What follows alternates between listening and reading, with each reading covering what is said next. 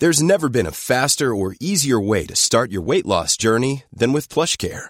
PlushCare accepts most insurance plans and gives you online access to board-certified physicians who can prescribe FDA-approved weight loss medications like Wegovy and Zepbound for those who qualify. Take charge of your health and speak with a board-certified physician about a weight loss plan that's right for you. Get started today at plushcare.com slash weight loss. That's plushcare.com slash weight loss. plushcare.com slash weight loss. My business used to be weighed down by the complexities of in-person payments. Then, Stripe Tap to Pay on iPhone came along and changed everything. With Stripe, I streamlined my payment process effortlessly. No more juggling different methods. Just a simple tap on my iPhone and transactions are complete. What's truly remarkable is how Stripe caters to all my customers' preferences. Whether they're using cards, Apple Pay, or other digital wallets, Stripe ensures a smooth checkout experience every time. Setting up Stripe was a breeze, taking just minutes to get up and running. From local markets to global retailers, Stripe helped me expand my reach and grow my business with ease. To learn how Tap to Pay on iPhone and Stripe can help grow your revenue and reach, visit stripe.com slash tap iPhone. This 10th year of Daily Tech News Show is made possible by its listeners. Thanks to all of you, including Jeffrey Zilks, Tony Glass, and Philip Less. Coming up on DTNS, why is Google's Bard having such a hard time keeping up? Atari beefs up its game title selection. And what does the future of AI mean for humanity? Researcher Ruby Justice Thélot shares thoughts with us.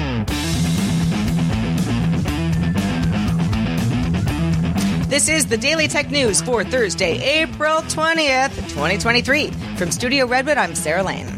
In lovely Cleveland of the Ohio, I'm Rich Stroffolino. From Petaluma, I'm Megan Morrone. And uh, I'm the show's producer, Roger Chang.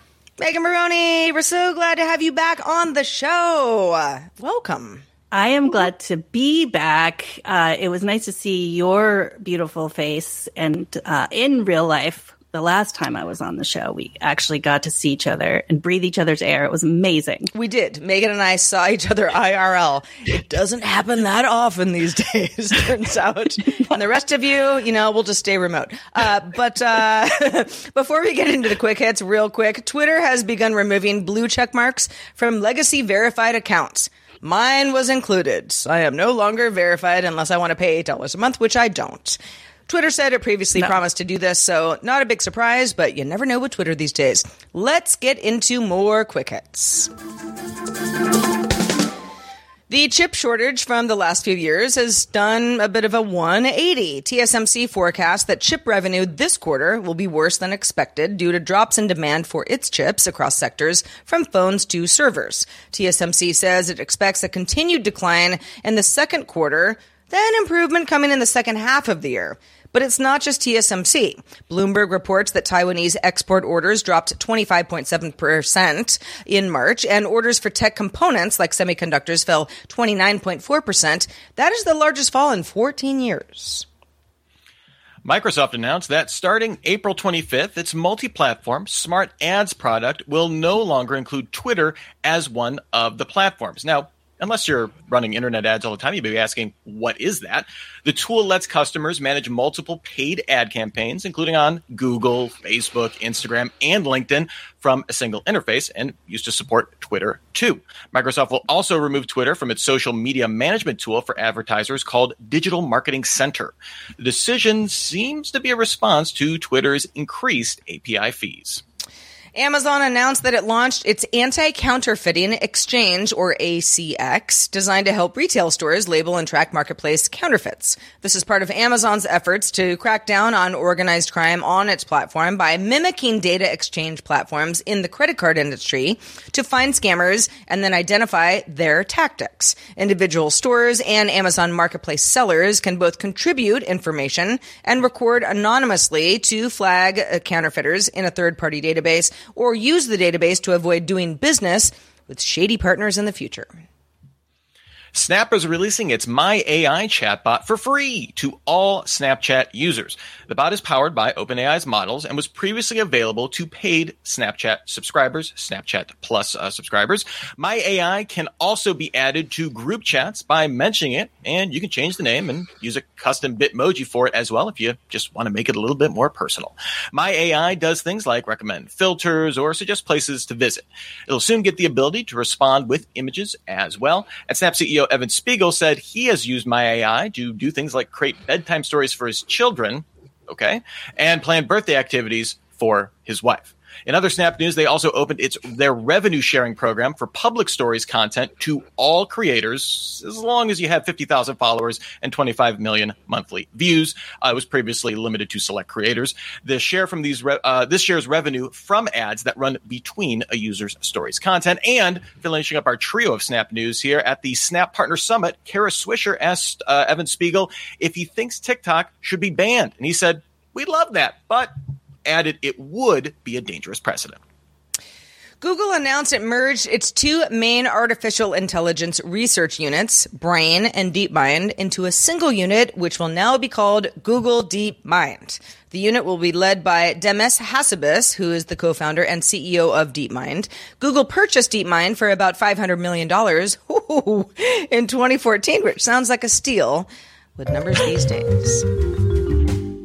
All right, Rich, let's talk more about the future of AI. The future and how it's going to be built on, right? Uh, since Google opened up its Bard chatbot last month, comparisons to other chatbots, maybe specifically uh, OpenAI's ChatGPT, have been less than kind uh, if you look at the aggregate. Now, Bloomberg sources say Google employees have been well aware of issues with Bard. There are some pretty juicy quotes in the piece, including someone calling the system a pathological liar and another calling it worse than useless. Uh, generally, everybody was recommending Google maybe delay releasing it, and that, or some engineers were saying uh, maybe Google should delay releasing it. Google ended up still going forward. Of course, when it comes to Bard, ChatGPT, or really any other large language models or LLMs, these all require massive corpus of a massive corpus of text to train on. So what's in these data sets is pretty important. It's how LLMs learn what words to string together in response to a user query. If it's really smart autocomplete, it's how it figures out what to autocomplete. To understand these data sets better, the reporters at the Washington Post and researchers at the Allen Institute for AI analyzed Google's colossal clean crawled corpus, or much boringly referred to as C4 dataset, which includes content from 15 million websites. Sarah, what were they looking at? What they find? so okay, so looking at the site tokens, I'm only laughing because some of these naming conventions, we got to do something better than this. But okay, that's a different topic for another time. Looking at the site tokens, the post found that the most frequently cited sites were patents.google.com, Wikipedia, and the subscription only library Scribd.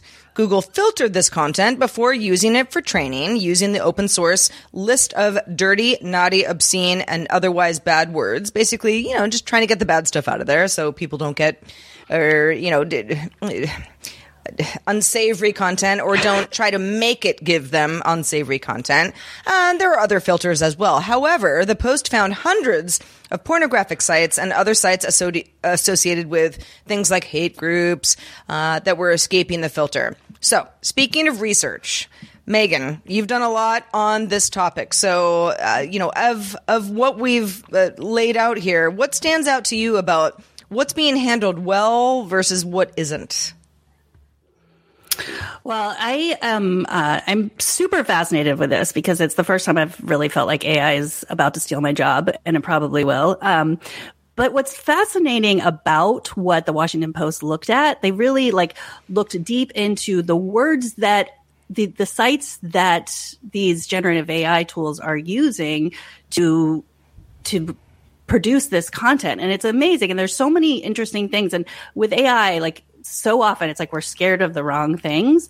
Um, first of all, like the, the copyright symbol appeared more than 200 million times in the data set, which is just interesting to me because, you know, like if you've used any of this generative AI, it's not telling you that things are copyrighted. It's just giving you like an essay on 12th night or writing, you know, a press release or like just doing any of your work for you and it's not saying any of it is copyrighted.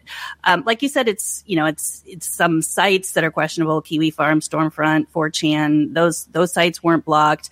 And you know but some of the problems that uh, that they were they saw are just problems that have been around for you know decades when we're talking about like the internet. For example, like it could be blocking some non-sexual LGBTQ content, which I know like p- parental controls have been having that problem forever. Like someone mm-hmm. is honestly looking for like sexual health information and it's blocked because because it's associated with those like that long list of dirty words or, or some you know faulty thing that they put in there. Um, I think what's interesting too is not necessarily what um, data it's scraping, because a lot of this is just, I mean, it's Google. We're talking about Google, so they've been scraping this information for a long time, but it's how the AI is using it. So, for example, like, I mean, some people are sometimes surprised to know that voter registration is public, but it's, you know, it is, it's public. You can look and see how, um, you know, what party people are affiliated with. Mm-hmm. Um, but so scraping that info is one thing thing, but like then these models could use it in very unknown ways. Like if you ask for like, oh, I need a biography on Sarah Lane, like it might include your Democratic Party, you know, I mean, your part, your not your, your it, Democrat. It's whatever party. who knows, Sarah? I don't know. I know. I've, you know, you, you would never once guess. Um, but yeah, no, th- whatever, no that's yeah. a, that's a really good example though. Uh, and I think, uh, the fact that this is public data, so there's nothing inherently wrong with that. But then is it going to be used to describe me in another way? In a way where I was like, mm-hmm. hmm, well, that's not, you know, I wouldn't have shared that kind of data willingly, you know, in a blog post or that sort of thing. But it's also, I think, you know, I think a lot, uh, what a lot of people, eh, myself included, are still wrapping their heads around is you know, the data that is collected is not stored somewhere. You know, like these models aren't just like, you know, you know, eh, um, uh, amassing, you know, terabytes, uh, petabytes of, of data.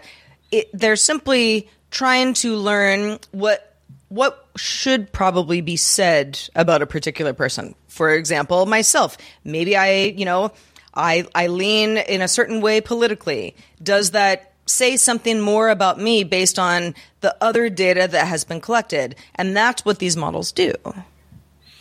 Yeah, and then there's the kind of the whole other issue that we're, you know, and Megan, you were talking about this when we were talking about like data that's public, like voter registration. Very specifically, over in Europe, uh, the training sets for large language models are really becoming like a, a, super big deal. You know, we've talked about on this show.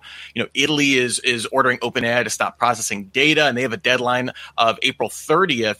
Uh, to meet uh, some demands to make sure that they're not violating GDPR protections uh, over there. And it's some pretty serious stuff. And we were talking about like potentially getting consent for people to have their data in those data sets or for to scrape that data, meeting right to be forgotten rules, like really tricky stuff.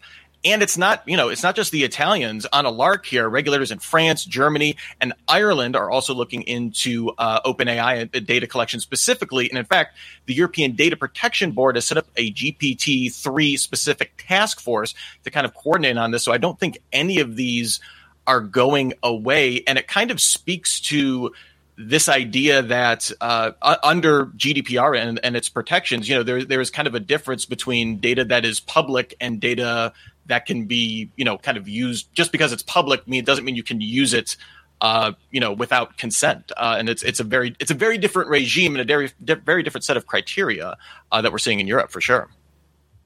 Mm-hmm.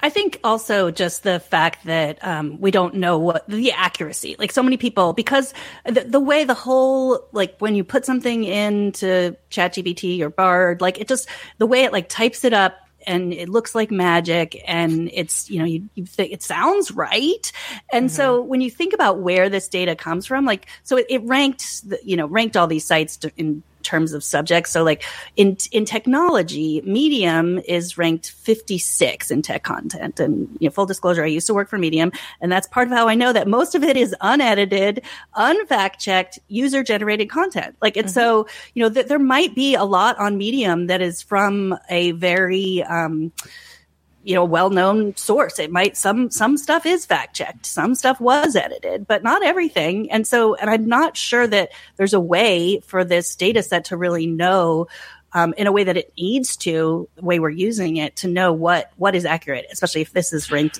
the 56 in tech content well, and yeah. to that point, and to that point, like I was really surprised to see how how how much personal blogs in general, like not you know like just you know your your everyday blog were scraped and used for this. I mean, it makes a lot of sense. I'm sure there was a lot of content there, but again, that's like deeply personal. In some ways, that's performative in ways that you might not get from a, from a news site or from Wikipedia or something like that. And that may, you know, again, all of these are are are put together to train these models to uh, uh, you know, generate, predict what text is going to generate and give you like a desirable response. But it, th- the fact that that's so deeply personal stuff and also not scraping like the major social media platforms, things like Facebook and Twitter, uh, it, it, gives it a very specific, I feel like, performative set also to to build off of.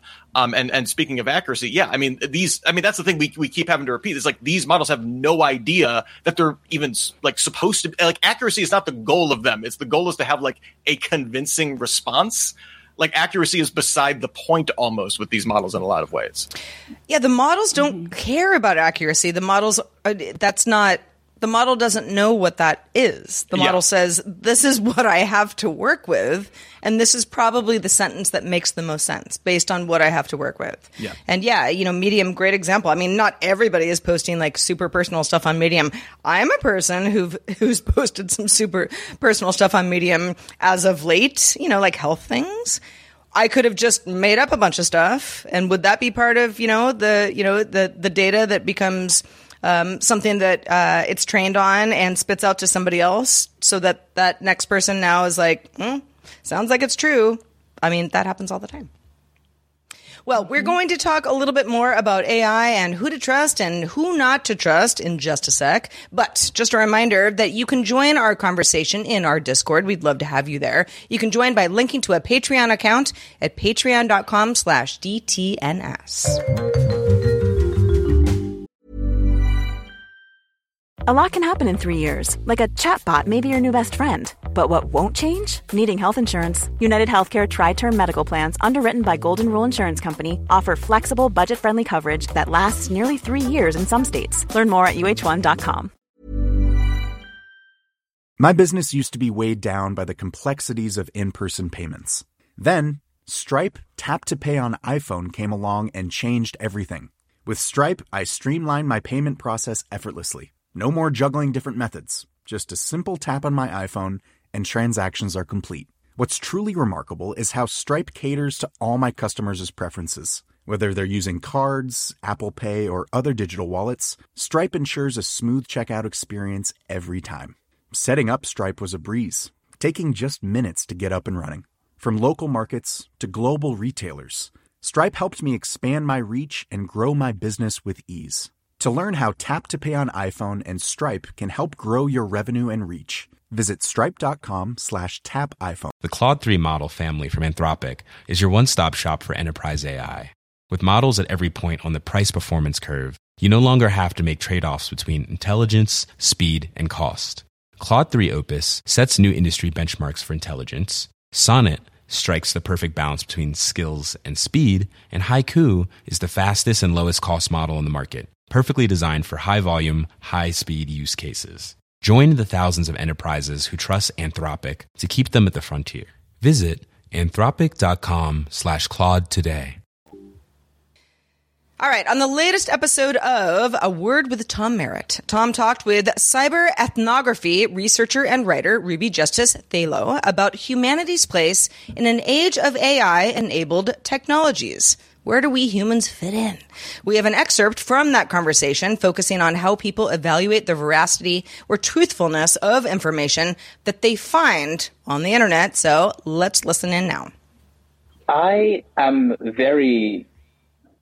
The idea that you would get information and that information would be just 100% true is a very new thing. Mm-hmm. You know, usually if you grew up before the internet, your research wouldn't, you know, probably check a book or two to get some information. And there was some, at least a little breadth in how we acquire knowledge. And we've been primed really to go on one place and go and find one piece of information and be like, okay, this is Wikipedia. This is true. I even remember when Wikipedia came out, mm. the teachers being like, oh, don't trust Wikipedia. You still got to go to Encarta or whatever, the, the Britannica or yeah, yeah. Yeah. And that was a big thing because they, people were maybe, they didn't believe that there could, there could be only a single source of truth, especially on the internet. And so I think we've carried over that assumption that if something that has the stamp of Microsoft mm. or that is a, a, something we see on the news, why would somebody put something out that lies? You know, I, I, don't think it's I don't think it's wrong to expect that as a consumer. Um, even if they say, oh, it's not always, always going to be correct. The last paper that I read, I think it was for the LaMDA, the, the Google system, had about 80% groundedness, which means 80% veracity. Mm. You have similar things with GPT-3 and GPT-4. So four things out of five are going to be true. One out of five is going to be probably a hallucination, as they call it. Yeah, yeah. That's a lot, actually. No, when you think about it, that's a lot. One out of five, but I think we expect on the internet to be served, at the very least, a semblance of truth. And if it's not truth, it's ideolo- ideologically correct. Yeah, you know. Yeah. No, that's a, that's a great point. That I, I don't know what the average veracity of my average conversation with my neighbors is, but I wouldn't be shocked if it was around 80%. You know, I, I definitely hear people saying wrong things all the time. I, I know I've said things that I'm like, oh, that turned out to be wrong. But we're, we're more forgiving in that interpersonal relationship than we are with the machine. And, and I, I, I, I, was really fascinated by what you said about the authority, right? It, oh, it's coming from a machine. We give it extra authority. Is that something we can get over? Is that something we just need to untrain ourselves from? Or is it just endemic and, and we need to adapt to it differently? The truth of the matter is, is that we see the internet as this repository of knowledge. And mm-hmm. when we ask a machine that is connected to the internet a question, we assume it can go and retrieve that information. That's just that's one of the affordances of the internet is that yeah. a lot of knowledge is on it, and through Google, whatever, you can access that knowledge. I think it's, you know, speaking as a designer, it's a bit of a design flaw, right? In the same way that a cigarette package would have indication on you know what the risk or dangers might be. There may be some more salient features or more salient design as to the fact that it is a tool in testing. This is not a factual, you know, what they the, what the AI says is not factual. They say it a little bit, you know, it says in the fine print, it, it, yeah. it says a little, but it's not. It, it is not a prominent feature of the design of the interface of these programs. It's not a habit for us yet. I guess that's what I'm yes. wondering is like, can we can we turn it into a habit of like, oh no, that's that's that's a chatbot. Of course, I don't trust everything it says. I there's something about also the maybe post fake news moment where these two things might converge and push us to a culture of double checking. Mm-hmm. We spend the last you know six since um seven years since um, um the election of, of, of of Trump just being well aware that things or the media or by the way, that was the case before that as well, but it became yeah. salient in the magnifying mass got put on it. Yeah. Exactly. Yeah, that um, the things we read were not always true, and people became very adamant about, you know, uh, saying got the fact checkers, and there's a whole choreography of mm-hmm. people looking at things that people say to make sure that they were true.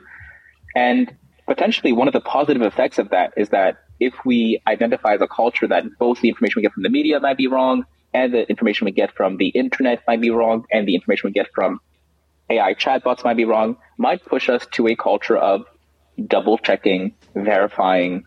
But of course, the onus is on the user. Yeah. And the user is a person with limited amount of time. And one can assume that they will only check things that are super important to them that whole conversation just made me uh, like my, I, my handle is Mr. Anthropology. So that just talking about these tools being used in culture, like this whole conversation is just fantastic. But what what got this really got me thinking is that to that point, I remember that in college too. Of I'd had professors tell me like in your bibliography, do not put Wikipedia, do not even start with Wikipedia. Like that was a moment when we as a like just even in an academic culture we're learning to like how to use this resource of the internet uh, at that time. And so to, to, to think about ChatGPT in that way, it can seem so disruptive and may very well be extraordinarily disruptive long term. But like this is also it, the same way a cell phone is, the same way a smartphone or, or computers or whatever. Like these are cultural products that like it's going to take some time to do that. But mm-hmm. this conversation kind of gave me, I don't know, some hope uh, that you know, like culture is extraordinarily resilient to these sorts of things. I, am curious, Megan, like uh, what what did this kind of get going in your brain?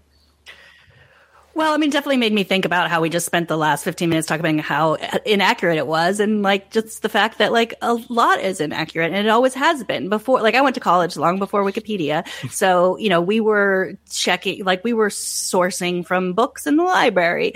And I think, Dewey Decimal. as a journalist, woo, woo. This, yeah. Library like, as a journalist, please. like I exactly.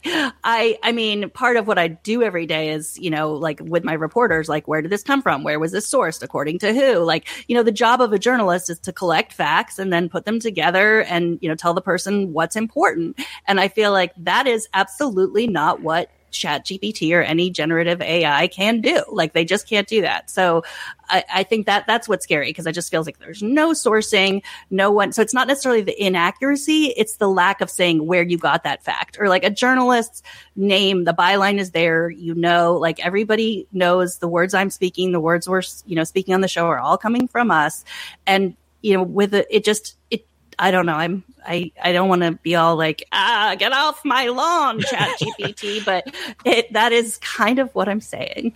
It it is really interesting though that as we see this kind of generative AI get into industry, certainly like even just like the the open AI integrations that we're seeing, these verticals that we're seeing with Microsoft stuff, we are seeing sourcing being much more important. Like I, I still like I, I still just like want to like say like ChatGPT is like the tech demo for how this stuff works, and like we're not even be- we're just starting to see like like the idea of this at scale. And when we have seen this at scale, like when we see it in business, in industry, we are like I, I, and I'm not saying that this will in any way be perfect or and that we will not fall down on our faces on this, but like sourcing is a big part of that. Probably we need to do I don't know much better, but it is interesting to see that when like hey, it's being used for business for specific business products, sourcing is at least a little bit part of that conversation that we're seeing right now. Indeed. Well, if you want to hear the rest of that interview, be sure to head on over to A Word Podcast, the letter A, wordpodcast.com to get the full episode of A Word with Tom Merritt and his conversation with Ruby Justice Thélot. If you love Tom, you love him getting into deep conversations with cool people on fascinating topics, I have a feeling that you might, if you're listening to this show, probably want to check it out. I know I'd love it. Check it out. I do too. I mean, this is Tom in his element. You know, Tom is great at this sort of stuff. Um, you know who's also great at stuff? Atari. And that stuff is buying things back. The company announced it acquired more than 100 PC and console titles launched in the 1980s and the 1990s from companies like Microprose, Infro Games, Infogrames, rather, and Accolade, also adding Accolade's trademark to its vault. Now you might say, well, hold on, didn't some of these games, you know, weren't they already Atari games? Yeah. So Atari now owns the Demolition Racer series, Bubsy, Hardball, and some of these were Atari titles at one point. IP has moved around, companies buy things from other folks, so it's a coming home of sorts. Last month, Atari also snagged Nightdive Studios and the IPs of 12 Stern Electronics arcade classics, including Berserk and Frenzy. Atari plans to re-release already existing games on modern consoles and create new adaptations of past storylines. Who's into it?